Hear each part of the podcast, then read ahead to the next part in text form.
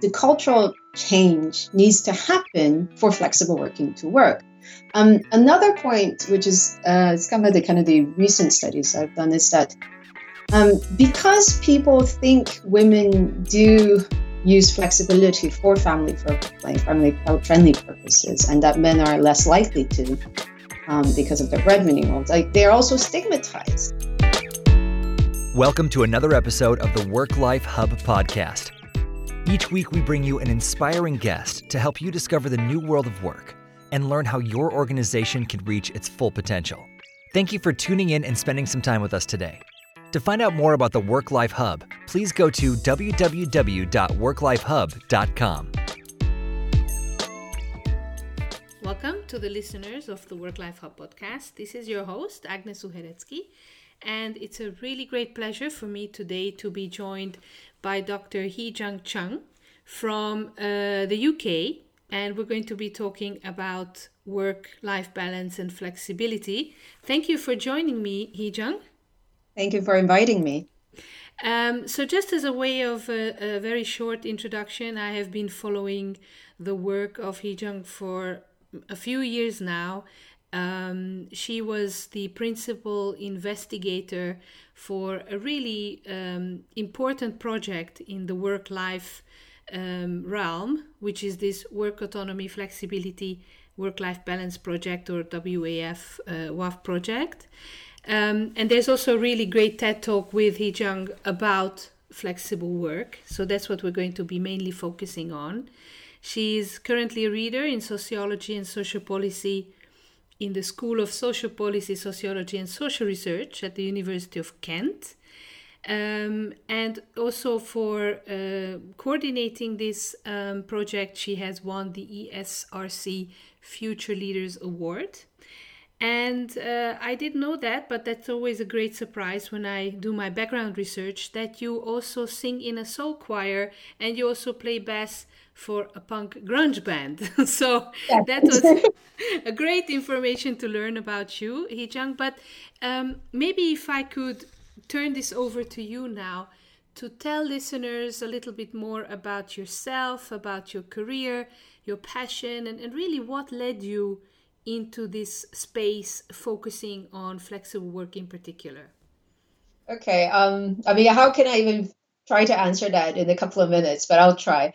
Uh, so I think my if I were to talk about my passion in the way like the larger passion or the larger goal would be to and I, I guess for any sociologist would be to change the narrative about what is meaningful life what's a meaningful contribution to society um, so i come a bit of different kind of background that isn't on my website is i come from a student movement activist background at university when i was in korea and a lot of the the my experiences in Korea, as well as you know being in university there at that time, the '90s, uh, kind of gave me quite a bit of a serious criticism towards capitalism or certain modes of capitalism, because so I've lived across five different countries. So I was born in Korea, raised in the U.S. for a period of time, came back to Korea to finish uh, my studies. I, w- I lived in the Netherlands. I lived in Germany and have a German husband, as well as you know, and I, have done some studies in the, in Scotland as well as now based in England in the UK. Um, but one of the ways in which I saw some of the differences is the way capitalism works, as well as the way people think about money and work. And as many of you know, that it's U.S., Korea. There's a very kind of a strong culture of work being privileged over any everything else, culture of overwork, but also a culture of kind of pursuit of money, having quite a bit of a privilege, needing to need a lot of money, needing to make a lot of money. And so a lot of those criticism was very kind of embedded in why I started to kind of pursue further studies in, in sociology and sociology of work. And um, living in the Netherlands, especially, but also in Germany, and you know, I've, I've I've because I had done summer schools and lots of visits to Denmark as well, kind of opened my eyes about how life can be, or how capitalism can be, if you want, and how family and leisure can be privileged, and how much priority people can have over those aspects rather than you know making money and work. And you know, first flexible working on one hand at first was to for me to make kind of a, a way in changing that kind of mode of capitalism or modes of work or ideas of work where well in my master's thesis i wrote that you know that it was you know my goal is to have a society where workers have shorter and more autonomous hours. So it was it was a way in which i felt like was a kind of a solution to a lot of the societal problems that i thought was uh, was really prohibiting the pro- progress of society However, as you probably know, and a lot of my what my project is, is that it was a relatively a simplistic view of what flexibility is, especially in this era that we live in, in the era of insecurity, in the era of decline of workers' negotiation positions, increased competitions, you know, just just normatively in the era of busyness. So, and also being in an academic academic where control over your work and flexibility over your work is very, you know, is widespread. Those blurred boundaries did not necessarily mean less work. Yes. So it this is kind of one of the reasons why kind of the, what led me to kind of start this project on uh, the WAF project in short. What really resonates um, with what you're saying is that when one gets into this field of work life balance, um, I think one cannot help but very quickly become philosophical almost yes. about the you know the, when you scratch the surface and you really go down there are so many unconscious bias and cultural assumptions around work and and the definition of success when we work with companies organizations very often you know how the the top management defines success and the road they took to get there meaning overwork lots of sacrifice lots of trade-offs that is how then the next generation is going to perceive you know how to get there. So it opens a lot of lot of philosophical questions and takes on as you say on on on success on money values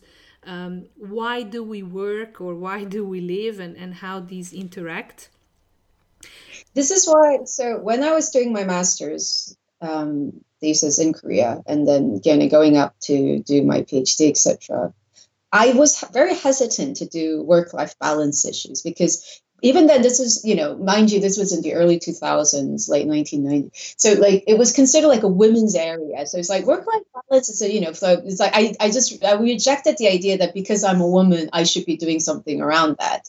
I think increasingly as you say once you really get into it work life balance is actually really a fundamental kind of a critique or or, or changing in perceptions towards in a way capitalism. The whole basis in which majority of our society rolls around it could be linked to our criticism towards why are we using gdp per capita as a measure of the you know the, the, the success of a country? Why do we measure profits as success of companies? These are all intertwined together and this is what makes this area such an exciting and interesting field. And i think now a lot of scholars understand how important it is for us to actually understand some of these dynamics because it is really kind of fundamentally thinking about what we are as a society. Absolutely.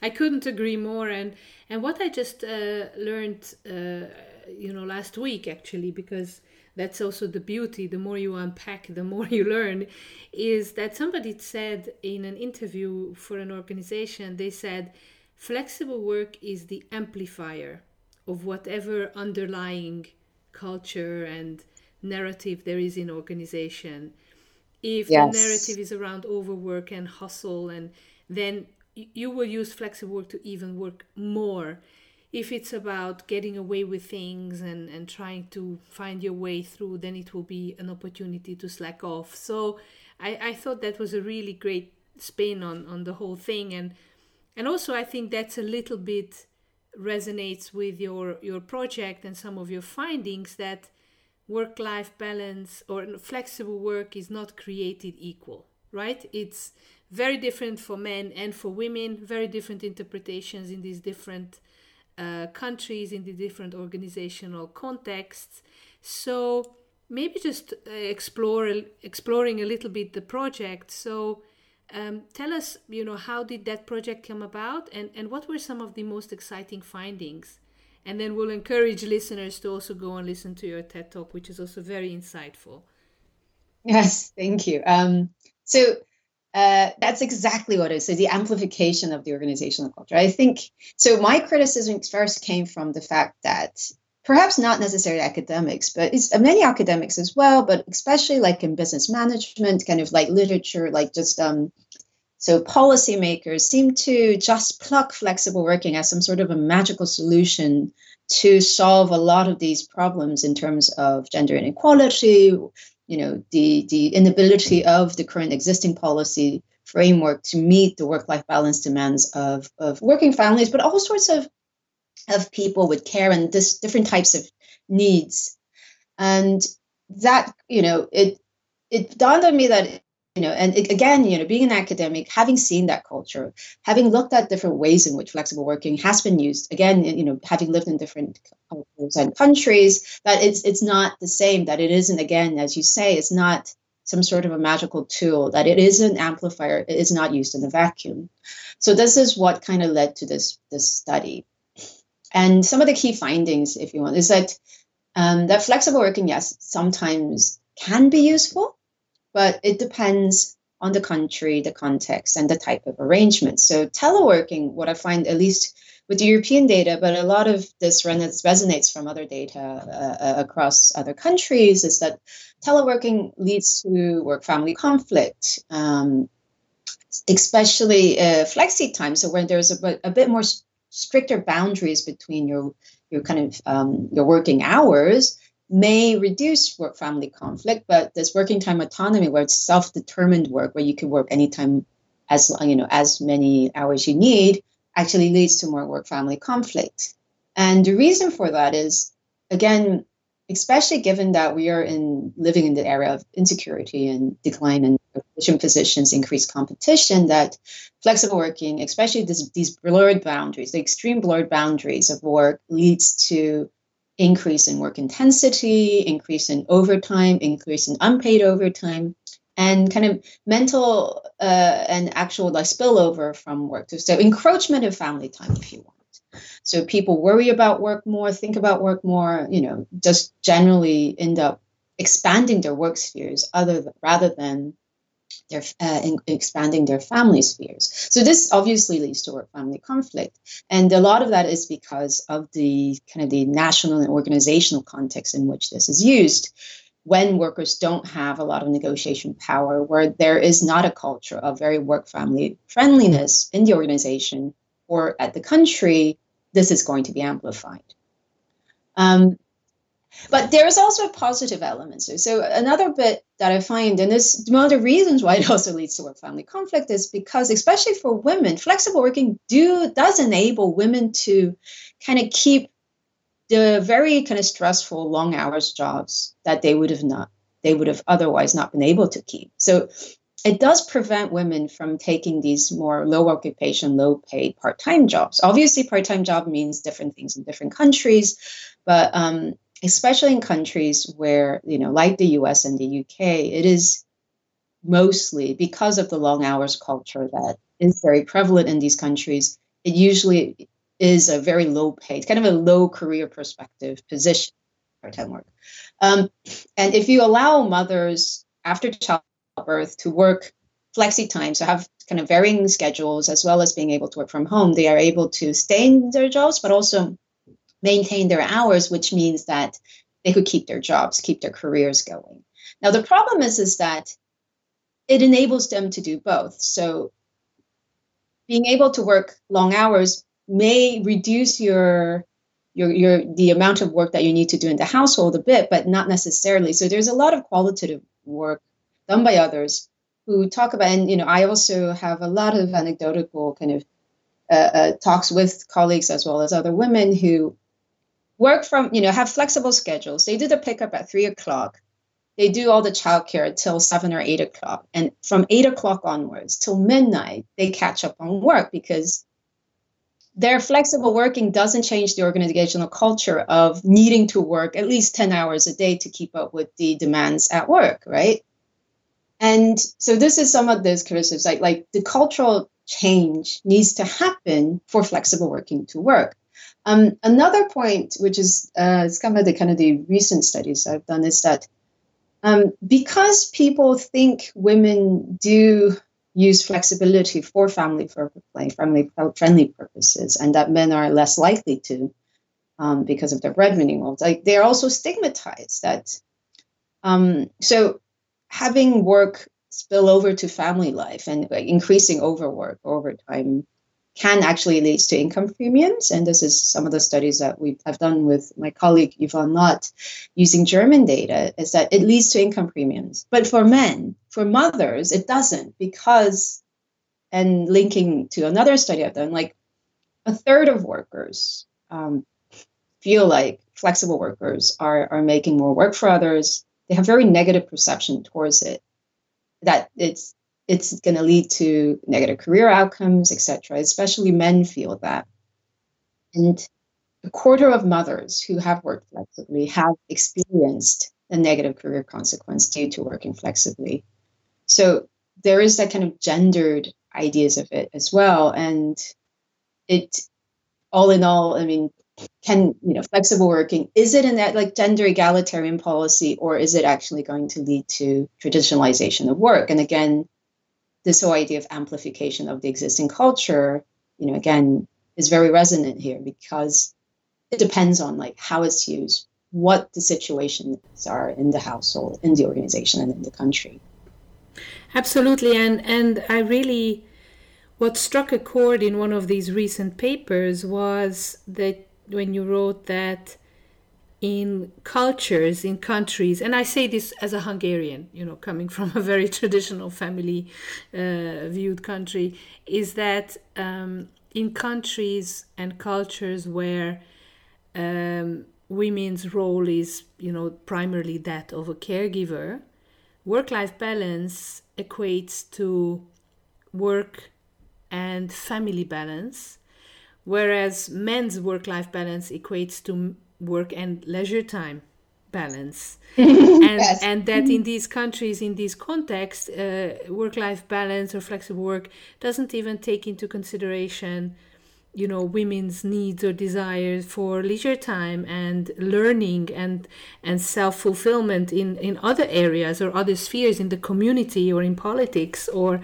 you know in sports and um, and that you know even if they and so it was really, really was for me like a light bulb moment that teleworking may be actually um, more harmful than useful because at the same time as you know working from home, they're for their paid employment, they're also expected to you know do the childcare, uh, especially in countries with limited availability of childcare, but also to the household. And and so um, I think that that was really a new lens for me, even though you know having dug myself in this also for the good part of the last 10 years but but this was really like wow that's that's something that we need to consider much more yeah so this is so this uh, the the the body of work that's that's actually from a collaborative work uh, I've done. Um, so this is the just to put a plug in. So this is a recent special issue in these uh, journal Social Indicators Research, where I worked with Tanja van der Lippe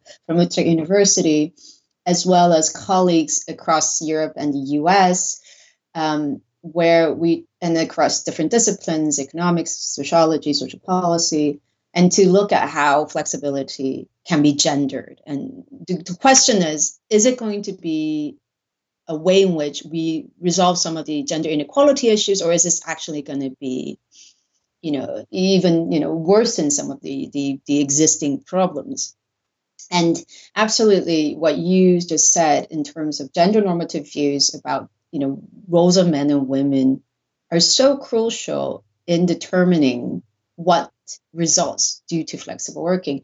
And so like again, like we don't have we didn't have Hungary, but then um, Poland uh, so mothers and fathers who are you know who work from home in Poland so mothers tend to do the housework, do the childcare, and do work at the same time, effectively crowding out their leisure time and possibly their sleep. We haven't looked at it, but I'm sure that's where it's going to go.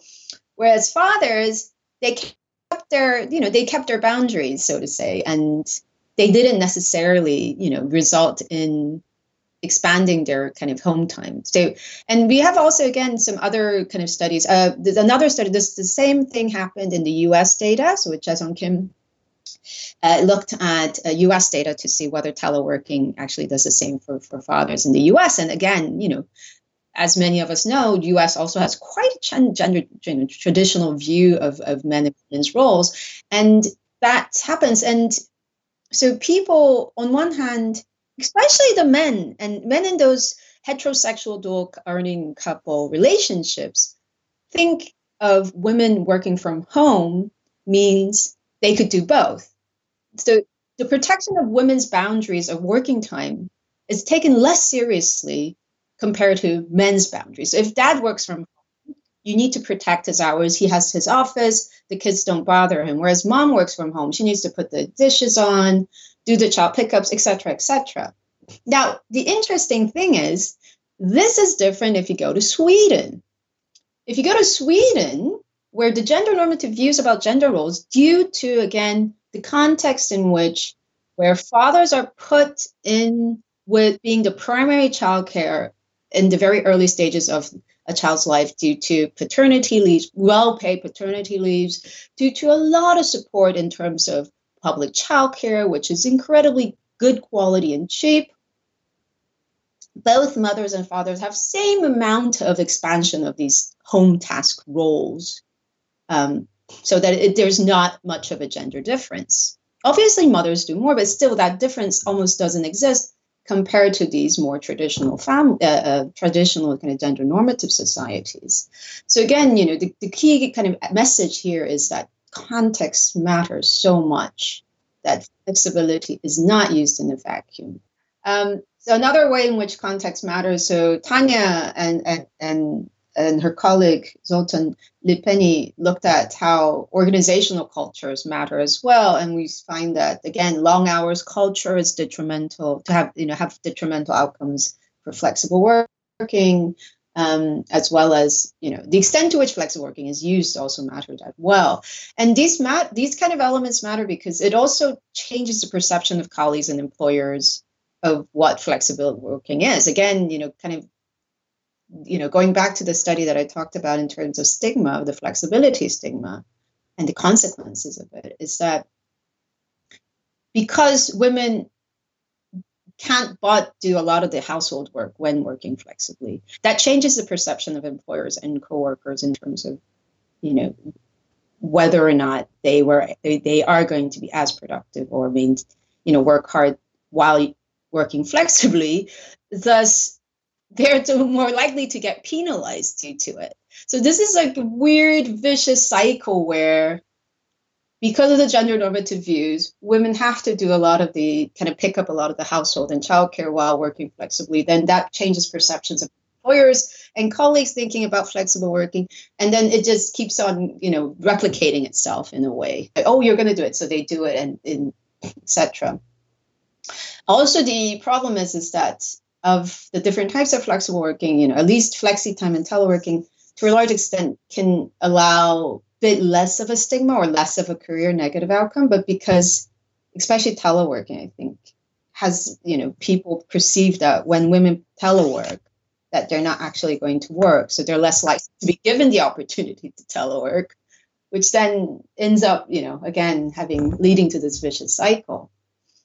Um, and I think to say is that again, flexible working cannot be used as a tool to compensate for the lack of other existing policies to help work life balance.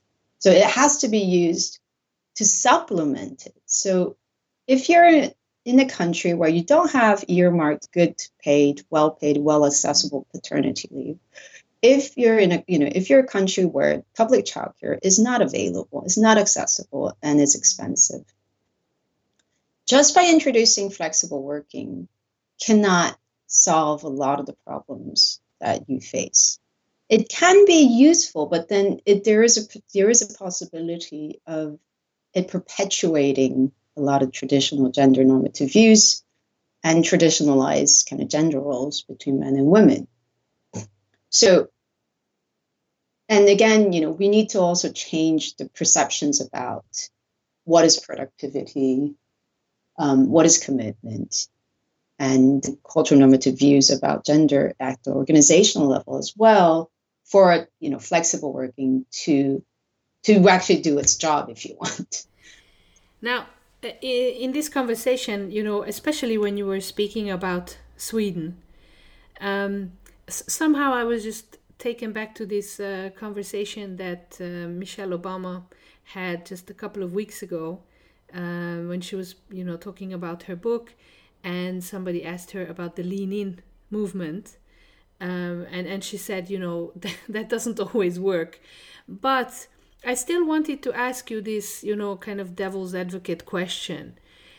It's it's it's very it takes very long time and a lot of political will to change the culture of a country. And you know, we've seen this now with the EU, you know, that the past uh, 20 years of, you know, the whole Eastern Bloc joining, um, Slovak- Slovakia and Hungary didn't become Sweden. So you know the the kind of spillover effect of other cultures is is quite limited, even if there's a good policy coordination. But uh, what could be then? Do you think also the role of women to to to change this perception? Um, is there a role for women in this? Um, both at, at home and, and at work and, and how could they also contribute to, to changing how flexible working policies affect them? Well, this is a really tough question. Well, the first thing about culture, though, I'm a bit more of an optimist here, where one of the very good examples of how fast culture can change. Again, I want to plug in Yvonne Lott's work here. Yvonne Lott has done some qualitative interview across Germany about parents' perceptions of, of leave and parental leave. And Germany has been quite a bit of a forerunner and due to kind of drop in fertility rates. Because, you know, if you if you have a workforce, especially women going into very kind of very high skilled women going into higher education, they're incredibly trained, incredible amounts of human capital if you have a traditional country, traditional gender norm country, without a lot of support for, for working mothers, what you have is either women dropping out of the labor market, or on the other hand, women not having children. And that's kind of what Germany was. So Germany introduces this very kind of progressive policy where they had earmarked paternity leave for two months, very, very well paid, and also very flexible in the way you could use it. Now, I'm not saying that that changed gender division of labor to a great extent, but what has changed is that now fathers who don't take up that two months is considered to be kind of in the German frowned upon. Yeah, it's very mm-hmm. frowned upon. The Rabenvater, if you want, the even mother was a very big thing in Germany. Now the Raven father, if you want.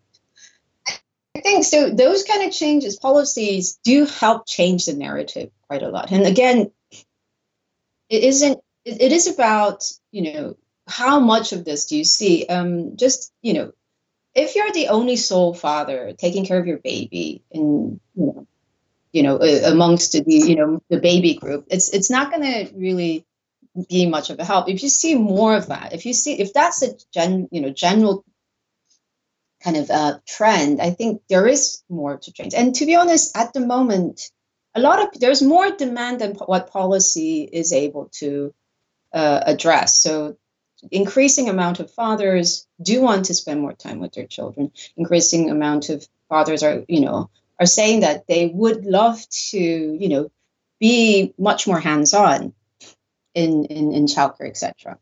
Now, there's two things that hinders it still. Uh, there's a very interesting recent study in the U.S. which talks about gender roles and like women's roles and men's roles in at work and in the household. So, I mean, it's not completely equal, but there's still there's a, a some evidence of, to show that we've kind of reached gender egalitarian views about men and women's capacity to work. So men and women are equally good to do various types of jobs. So that has been, and not not quite 100%, but we're, you know, we're, we're pretty much getting there if you if you want and then again you know it's, it's, it's different across countries but at least in the us it is like that now what we haven't been able to do is to change people's perception of to see whether men uh, men and women are, are, are as equally good in childcare and household work. And it's because first of all, men was men were never you know pushed to do that, and they don't know how to do it. So, and I think there is an element of not all women, but certain women thinking that they are better at it, and they probably are, only because you know men never men were not given that chance. And I think almost to the extent we needed, you know, men supporters are, are um, you know, to to to help women raise, you know, rise to the top in corporate ladders. Perhaps as women, one of the things we need to do is to encourage men, especially our young boys as well, and teenagers, as well as you know younger boys, to really be incredibly good at childcare and household work, and give them the, you know, to, to develop a new generation of men believing that they are as good or even better, can be even better in terms of, of childcare and household work. Um, and the other thing is to say that you know those activities are still considered it's, it's, considered less valuable in our, our current day society. Um, and there's no reason for that. So, as parents, we encourage girls to act like boys, but then boys are not considered, you know, encouraged to tradition, you know, act like traditionally what we consider as girls. And I guess one of the things we can do to really change the culture of views in terms of gender roles is that I think we are doing a lot to encourage girls to, you know, have as much ambition as boys, think of themselves as good as boys. They're good in terms of all sorts of different things that they could really go into the labor market and and you know fulfill themselves to the maximum. But we need to then start talking to our boys and men, our husbands as well as partners, etc., to say that they can be as good as women in the household, in caregiving, not just childcare, but elderly care and spousal care in terms of, you know, cooking, cleaning, you know, ironing. I guess it's that, you know, we could be very strong allies to make sure that men do take their their their, their place in the household as much as women as kind of the next frontier if you want. Mm. yeah exactly. No I, I think i think that you're absolutely right and and and this next frontier is definitely going to be um, a lot more visible men both in childcare or in elder care or working flexibly. Um, and, and and really showing that it is possible and and taking a stance that that this is what they want. And i think that there's there's definitely a new generation of men who are doing that and and also really you know heartening a lot of new generation of men leaders who lead companies smaller medium sized companies who very openly make it their employer brand that you know in our company overwork and uh, death by burnout is not valued and and and i think that that, that slowly kind of you know always always scratching a little bit further into into these old stereotypes. Yes. Yes, absolutely. Now, I mean, Heejung, I really enjoy our conversation, but time is running, unfortunately, always way too fast on the podcast.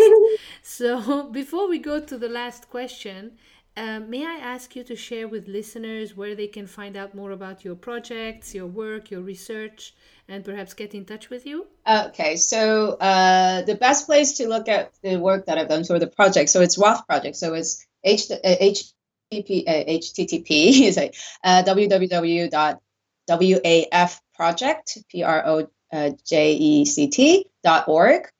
Um, that's where you could get a whole, you know, a whole bunch of papers. Majority of them are open access and free to access as well as blogs, etc. So also you could find me at www.heejungchung, so H-E-E-J-U-N-G-C-H-U-N-G dot com, where I update information about various projects I do, as well as the work that I publish.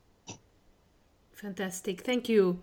So, coming to the last question, which is always the same here on the Work Life Hub podcast, if I could ask you to give one advice to senior leaders, managers, something that they need to be more mindful of or, or consider about work life balance or flexible work, what, what kind of advice would you give them? I think, I mean, I have a lot of things. yeah. This is when some of the guests start negotiating and we go up to three advices. Yeah, I, I can I do three as well. So I think. Yeah, I'm open. yes. So I think first you have to understand that, especially for the newer generation and Generation G's, the millennials and Generation Z, and X as well to a large extent, the demand for flexible working and being able to balance work with family life is huge, especially for men. The increasing number of men wanting to do that. And as you said, is huge. The reason for why they want to work flexibly is also very diverse. And you that leaders need to understand that and understand that by accepting it, you are actually going to get more out of it. That you're going to get these committed, productive per hour workforce who can actually contribute to your uh, your company and society on the longer term much more than you would have expected to otherwise. And which leads to the second point, which is that we need to rethink productivity and commitment. These all long working hours, being in the office all the time, isn't what productivity and commitment is. I mean, we have so much scientific evidence to prove that, especially long working hours, you know, working long overtime is bad for business, it's bad for the individual, it's bad for the, our, our society in terms of the health cost it makes. And, you know, the especially presenteeism in, in various sectors is really problematic. This is why, and I find this really remarkable, Goldman Sachs, which is probably one of the most competitive kind of you know sectors as well as companies in the world. This Goldman Sachs CEO now stops people when they work very long hours, and I was really surprised, but really applauded this because I think he understands that this is when really bad and quite disastrous choices are made when people are just working too much. And as CEOs or senior leaders, you need to understand that we have to now go in a position or in, in the next stage of, of, of work or society where productivity and commitment cannot be measured through these very old traditional ways.